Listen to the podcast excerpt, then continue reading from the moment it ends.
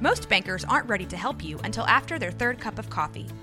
But with Central National Bank's after-hours service, you don't have to wait for the bank lobby to open to get help.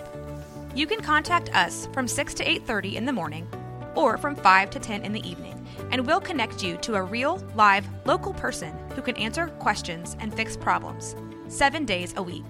Bank different. Bank Central. Central National Bank. Member FDIC. Look, Bumble knows you're exhausted by dating. All the, must not take yourself too seriously, and 6'1" since that matters, and what do I even say other than, hey? Well, that's why they're introducing an all-new Bumble, with exciting features to make compatibility easier, starting the chat better, and dating safer. They've changed, so you don't have to. Download the new Bumble now.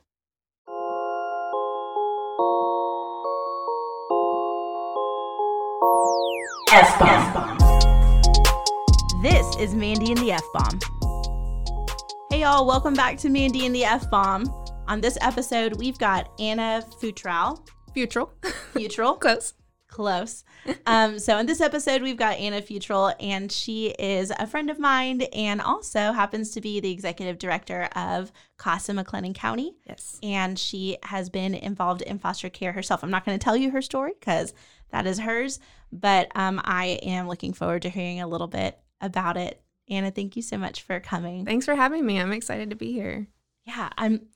What's really cool is that we've connected over foster care and nonprofit stuff, but like sitting down and getting to hang out and hear each other's story is not something we've gotten to really do a ton.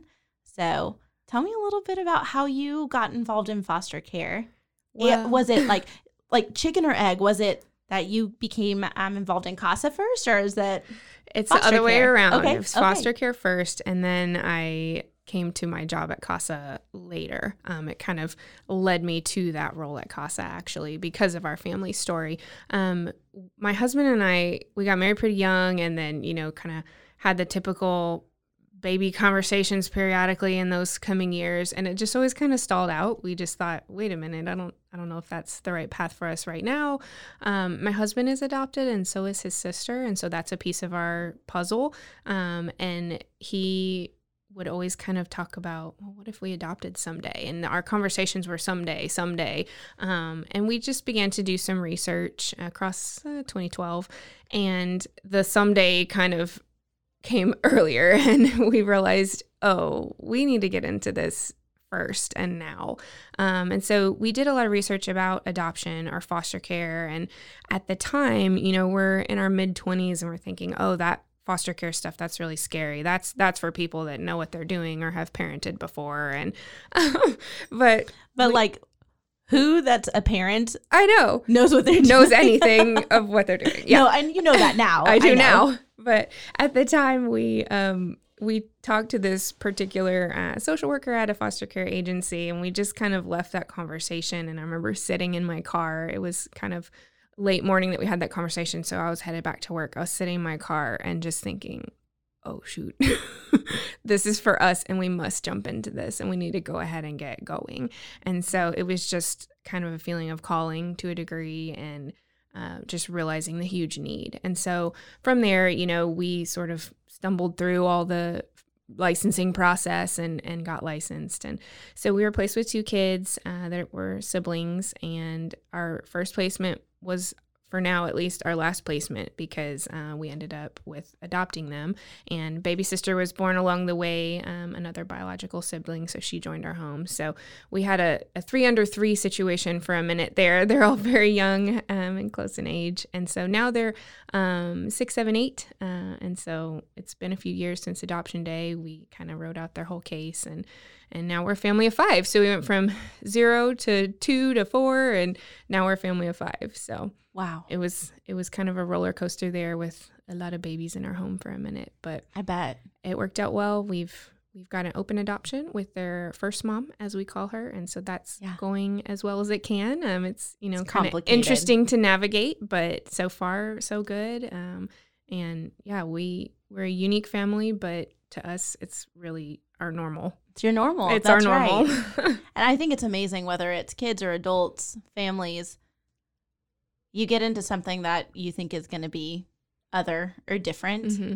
And we adapt so quickly. Yeah. I think so.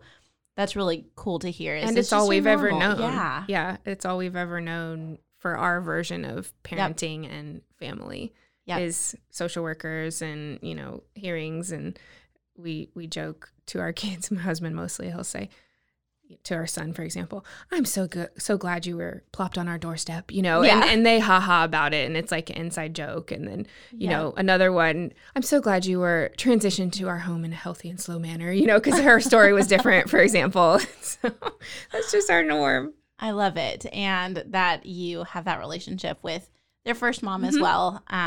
That's part of our story too, where we yeah. have a relationship with some of our kids' first mom.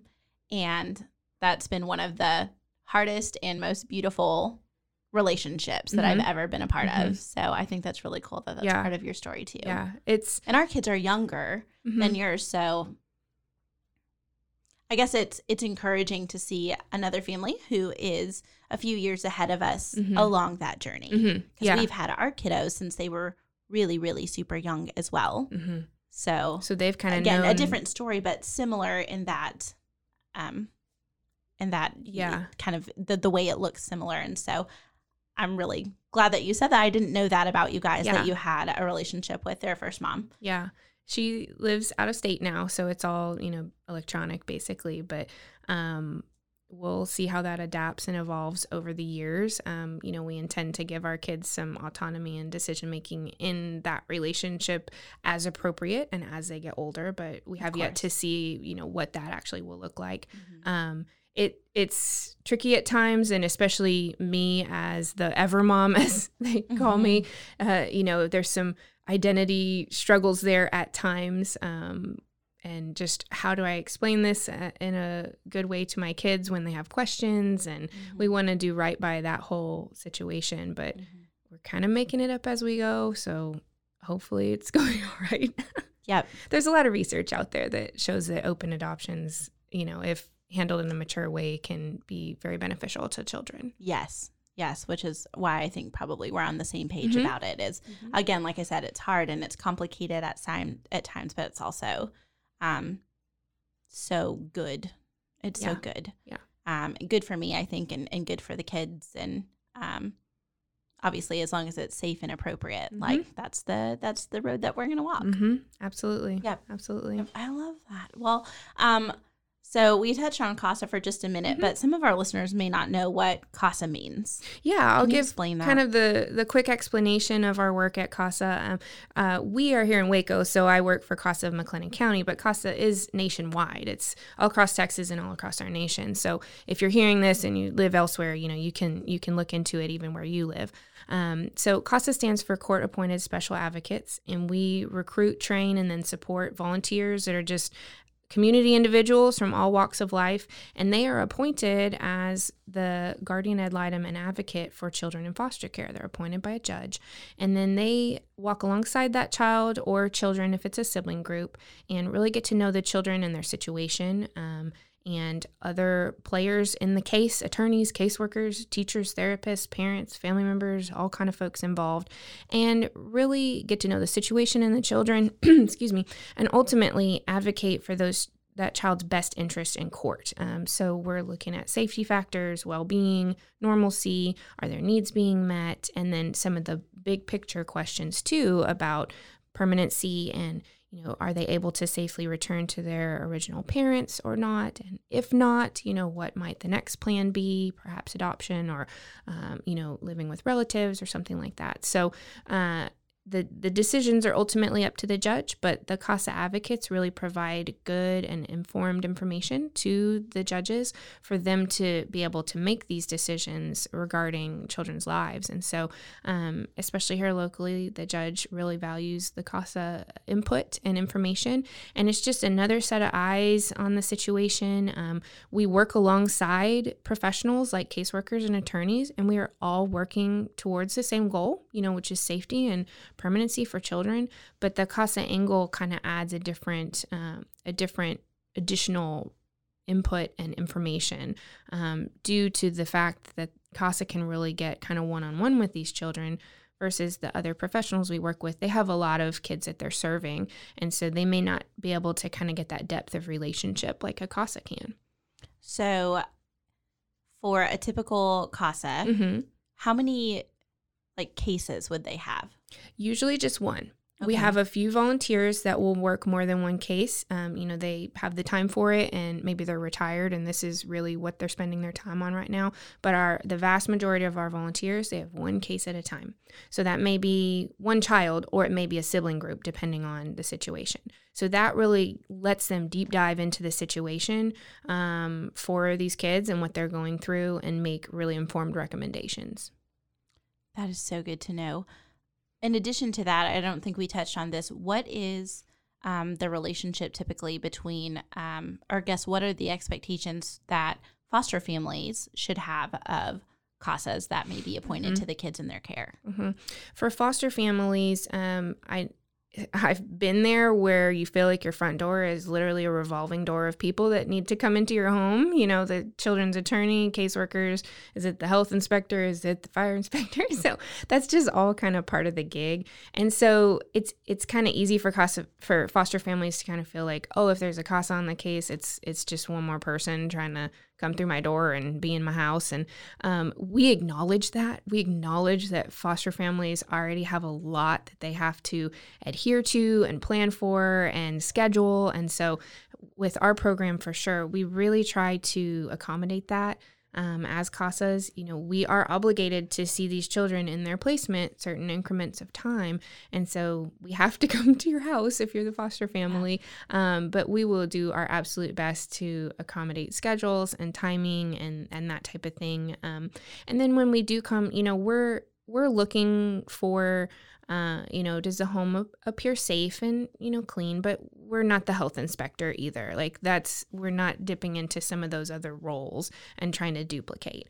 If the CASA is really in the home, they're there to really visit with the child, visit with you as the caregiver, have some good conversations about how the child's doing in care, and gather that information so that we can advocate well for these children.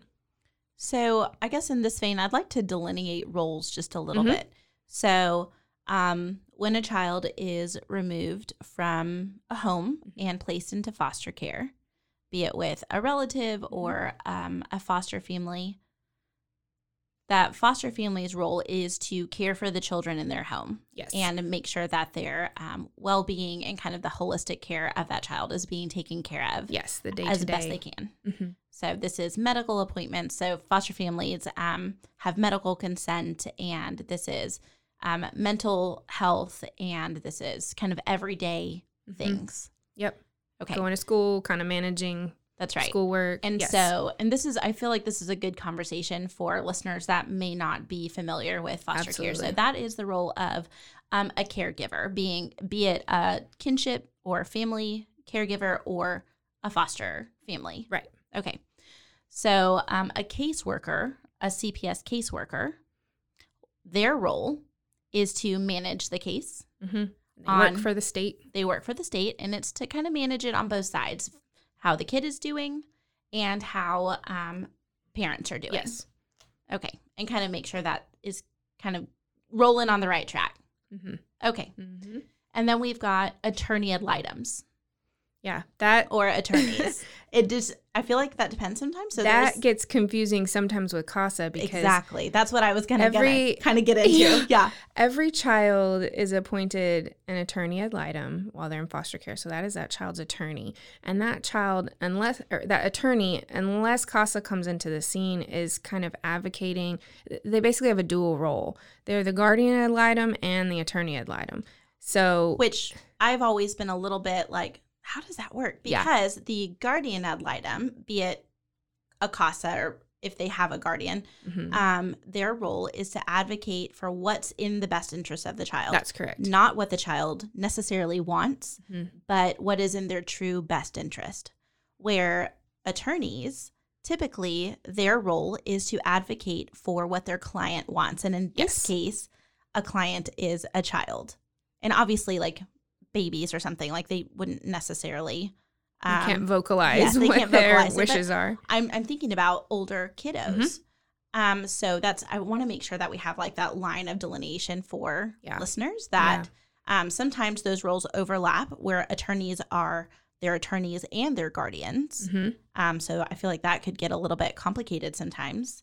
But also that there's a difference between a CASA and an attorney, and they're advocating, if there's a CASA and an attorney, hopefully what they're advocating for is the same thing, right? We hope that it jives. You hope that it meshes and it's the same thing. And everything looks kind of more clear cut for these children is the hope. That's right. But I would imagine, and I've never been involved with a case with an older child that would be able to advocate for themselves and let them, I guess, let their attorney know what they mm-hmm. want. Mm-hmm.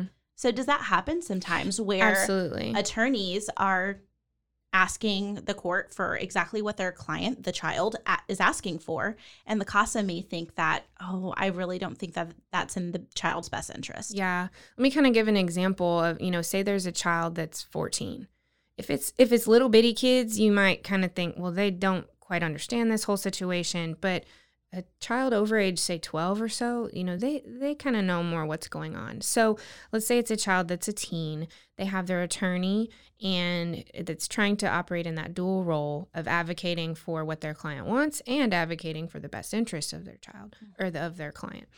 If this child is saying, I want to return home to my mom and dad, that is my wish, that attorney is obligated to state that in court, even if that attorney can see based on the situation that may not be safe for this child. So attorneys may be in conflict in that dual role, and that's where they'll ask for CASA often, and will split that role so that that child now has an attorney that is advocating for what their client wants, which may be, I want to go home to mom and dad. And the CASA can look at the situation from a separate angle and acknowledge that child's wishes and factor that in to what we're considering. Mm-hmm. But the CASA can then advocate for the true best interest of that child. And if it looks like the best thing for that child maybe isn't to go home, if it's not yet safe, then CASA can advocate for that.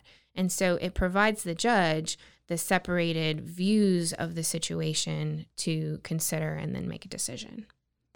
Thank you for that information. That's so good to know. And I think that that's a good understanding of what's going on. One role I guess we probably haven't touched on is case managers. Mm-hmm. And so if there are a couple different ways that a family can get involved in foster care, and one of them is getting licensed through CPS. And mm-hmm. in that case, you would have only a CPS caseworker. That's what you did. Okay. Yep. And I went the other route, and that's cool to talk about as well, is we went through an agency. And agencies are called CPAs, or child placing agencies, and there are several different ones. And whatever kind of area that you are in, you probably have a local CPA that you can reach out to. And so that's, again, that's one of those things that I would just go to Mr. Google and absolutely. Ask Google, like, what are, you know, top CPAs in my area, and learn from them. Sometimes the best route to go is to get licensed through CPS. And sometimes people choose to go through agencies. And whenever you have an agency that you're licensing through, you have a case manager. And so they are kind of your go-to as well. And from what I've seen, you can let me know if I'm wrong here, but my understanding has been that caseworkers pretty much just deal with how the case is going. Right. And making sure things are kind of rolling along. Mm-hmm. Okay. And case managers, whenever it's done right, they are there to kind of be there for the families that are licensed. So like, yes, how's it going? Let me help you out with this. Here are some trainings that you may want to do. Hey, don't forget to get your fire extinguishers mm-hmm. inspected. Mm-hmm. Stuff like that. And that's honestly how it worked directly via CPS as well. It was just two different departments that we were licensed and monitored as a foster home through their foster and adoptive home, you know, area of CPS. And then there's a different department, and it's the caseworkers for the children and families. And so we had the caseworker that any child in foster care is going to have, you know, the worker assigned to their case. And then we also had a worker, and we kind of teased that she was our social worker as a family. And we joke sometimes, we're like, yeah, when she comes to our home, it's free therapy. And, you know, because she was there to support us as a home, as a foster family. She knew about what was going on in our case because it related to our situation and how we were doing. But it wasn't her job to manage the nitty gritty of the case. Her job was to monitor and support us as a licensed home. And so, you know, some of her visits were like, felt more like, you know, checking things out and looking at medicine logs and, you know, some of that kind of stuff, looking at the fire extinguisher. But we'd also just have conversations. And so that was helpful because we were brand new to the whole scene. So some of it was her just explaining the ins and outs and what we need to do and some of the, you know, structure and rules we may need to follow and stuff like that. It's one of those things you just don't know what you don't know. Mm-hmm. And I'm sure, like, going licensing through CPS was a little bit similar to licensing through an agency in that there are trainings to do and you can ask questions and you feel like you are getting really prepared. And you are, to the best of your ability and to the best of their ability to train you. But then you get down into it and you just realize, oh, my gosh, like, I didn't even know I needed to ask these questions or that I would be feeling these feelings or encountering this situation. And every child in every situation is going to be different. Yes. So even for folks that have had multiple placements, which, you know, was not our story, but even across multiple placements, you're going to have different aspects of the case or the child's story that you have to kind of roll with the punches. And there's a lot of learning as you go. Yes.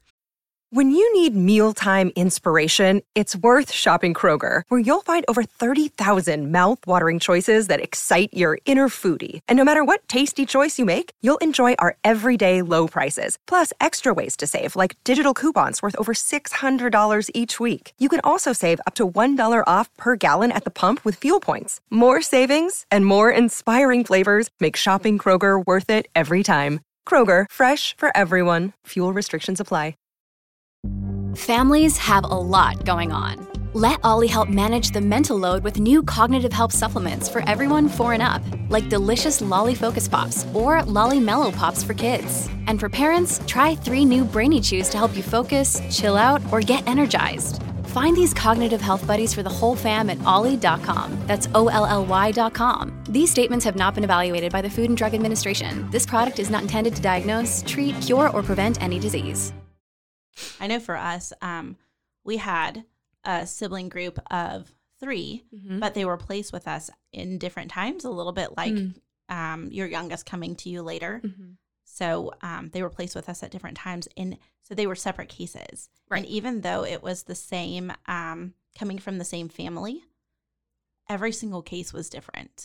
And so just navigating that as well. So that's there's more hearings and appointments and all that stuff too. And visits and therapies and all the things. Been there. I know you have.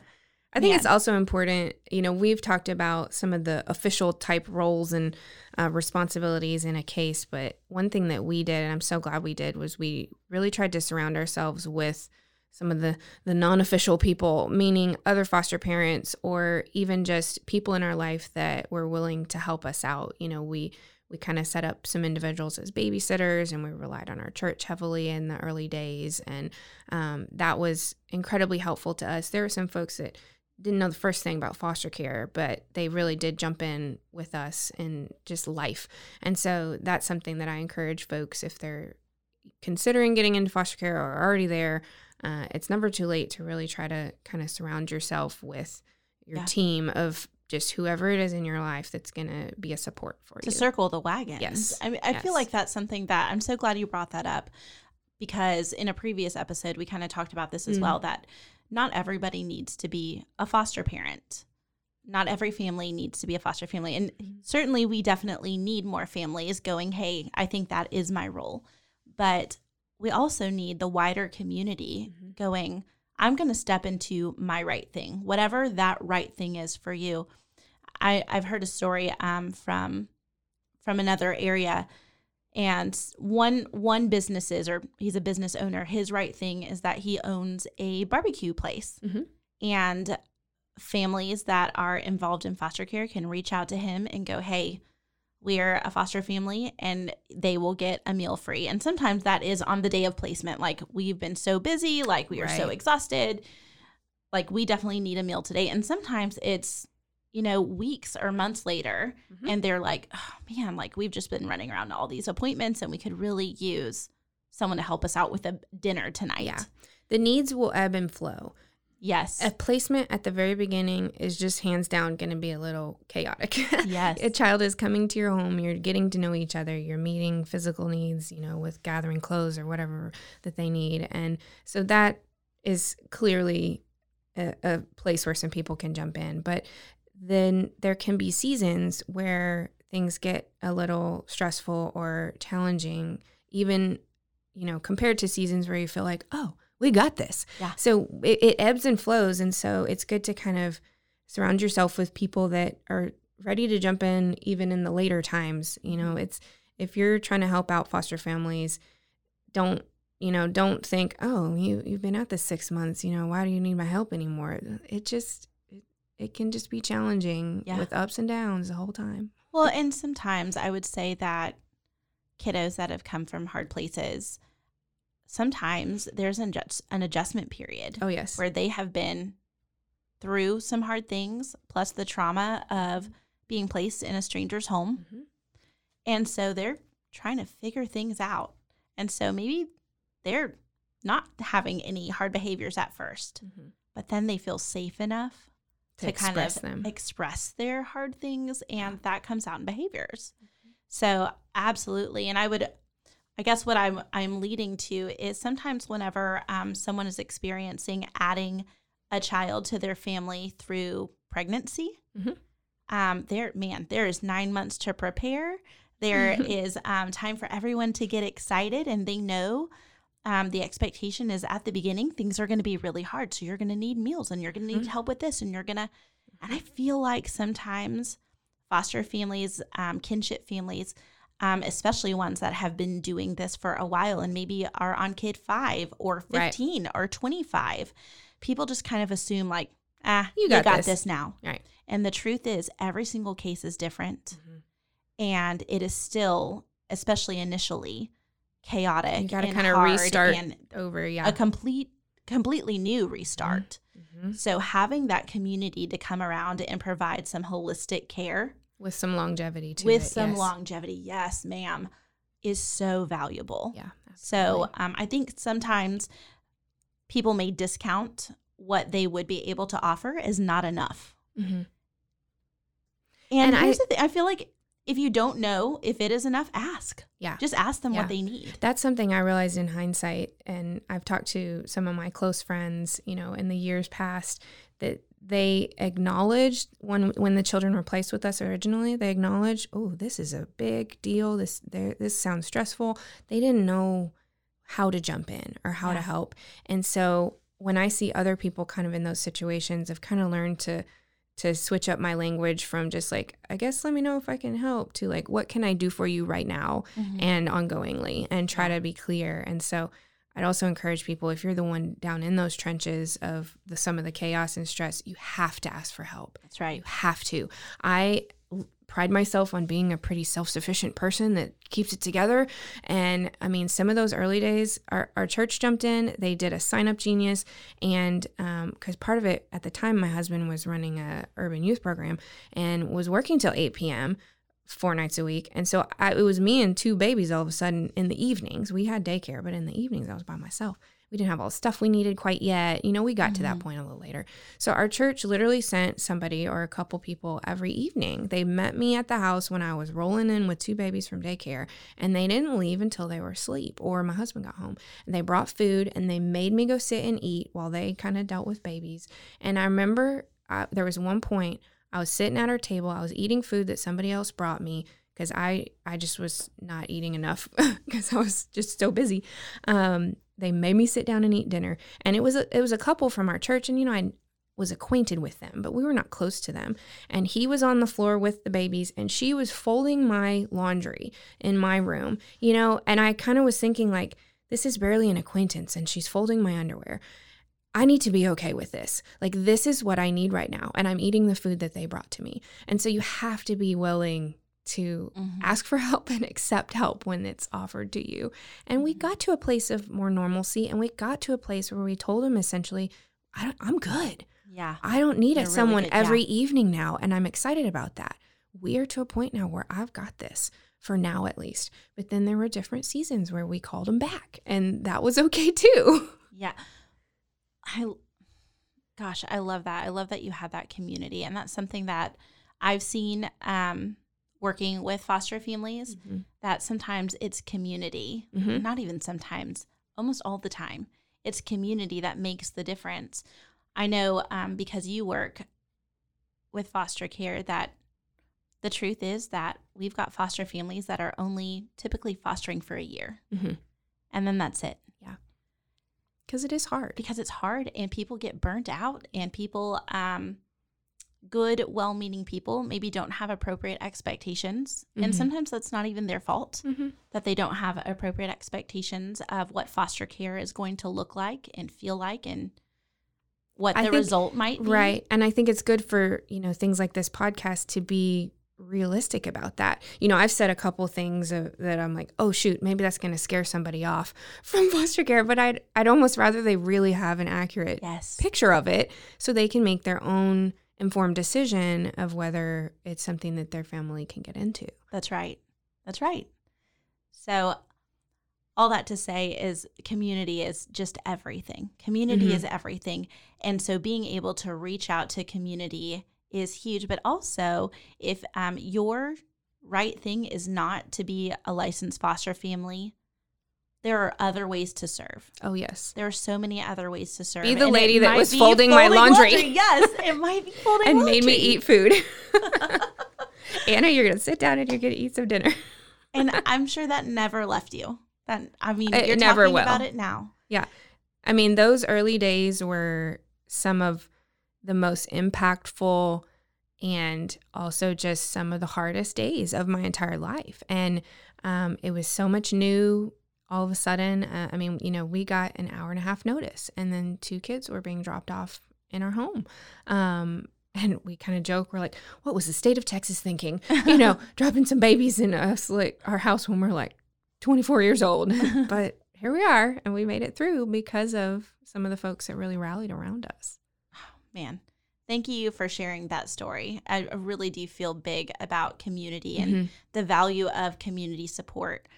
I know right now there's a capacity thing going on in Texas where we really just, I guess bottom line is that there are not enough places to put kids. Correct.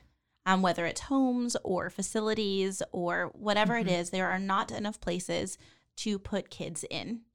The idea that the only way you can affect, in a positive way, affect foster care and children that are in foster care is by being a foster family is actually hurting. Because I'd agree. Whenever you think it's all or nothing, then if you are not at a place when you're ready to jump in, then it's going to be nothing.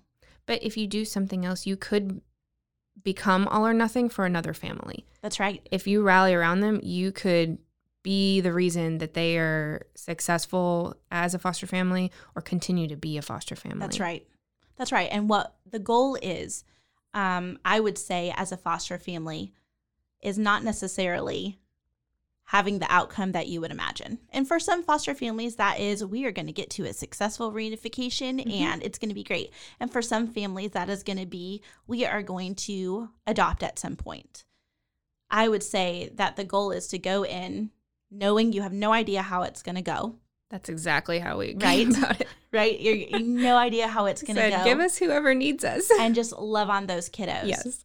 And it's never going to be easier to do something that is unknown, but having the support of your community is so beneficial and integral to the outcome. And I would say the outcome that I hope foster families, kinship families share is safety and permanency for kids in care.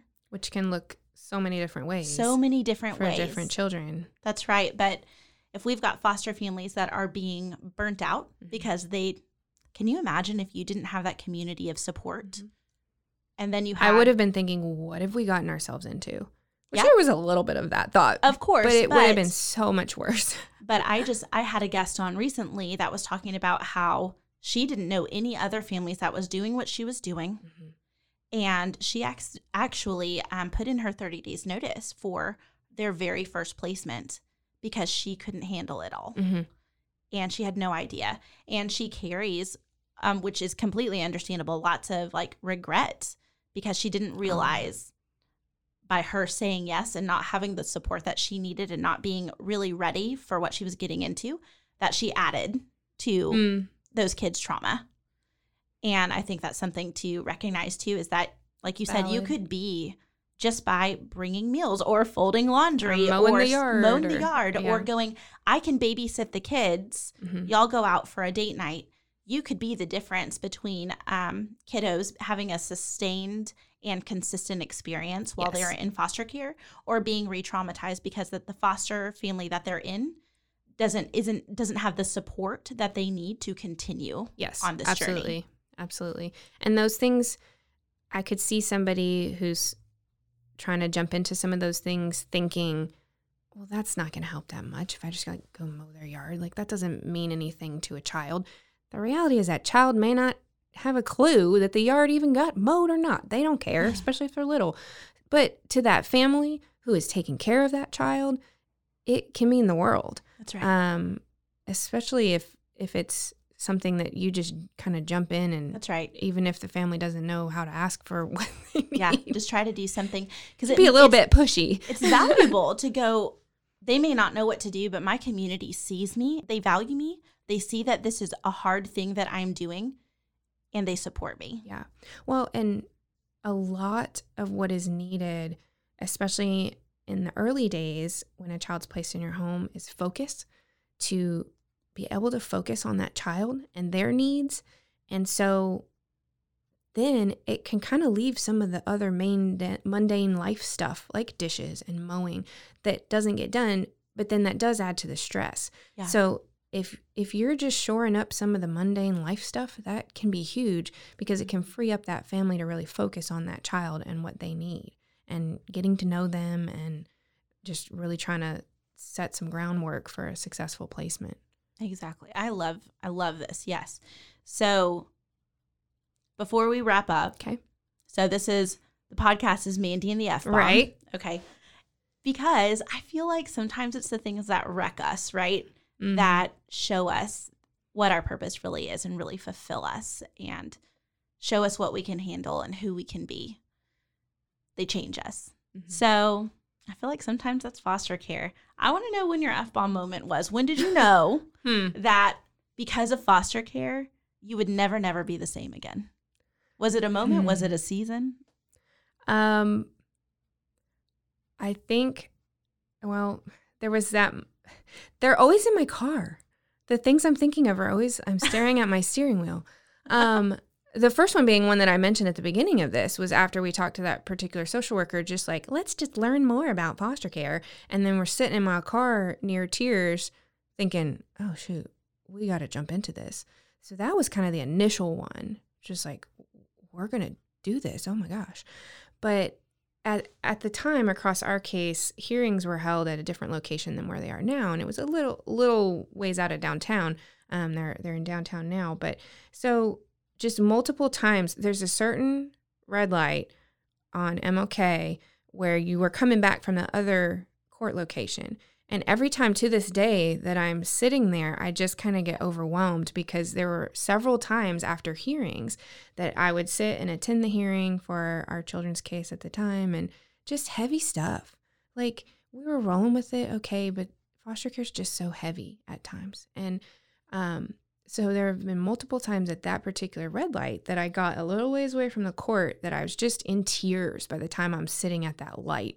And probably multiple people have looked, you know, to the side in my car like, what's wrong with that lady? She's always crying out this red light. I know. But it's like, and now to this day, I stop at that red light and I kind of think back to those intense days and just what my children went through, what their first mom went through across the, you know, that whole case. And so, you know, now some of it's gratefulness, but because things are doing better for them and for her, which is good. But back then it was just kind of the heaviness of foster care. And so I think random times sitting in my car in tears is my F-bomb moments spotted around town. So I don't have that particular car anymore, but that steering wheel, I'm picturing it now, just staring at my steering wheel in tears. Those moments where it just, the story, the reality of it kind of gets to you. It's the reality that I can sit in court and be a capable, you know, foster parent and take in information, but then it's sort of in the quiet moments, like sitting in your car, that it can really crash in. I get that. But here we are, and we did it, and we made it through the case, and everything's really stable and good now. I'm so glad that that's your story. Yeah, me too. I'm so glad that that's your story. Me too. Well, thank you so much for coming on. I really appreciate it, and I hope we get to have you again. Thanks. Mandy and the F-Bomb is produced by Rogue Media. Make sure to like and follow us on social media, and you can find our show anywhere you get podcasts or at roguemedianetwork.com.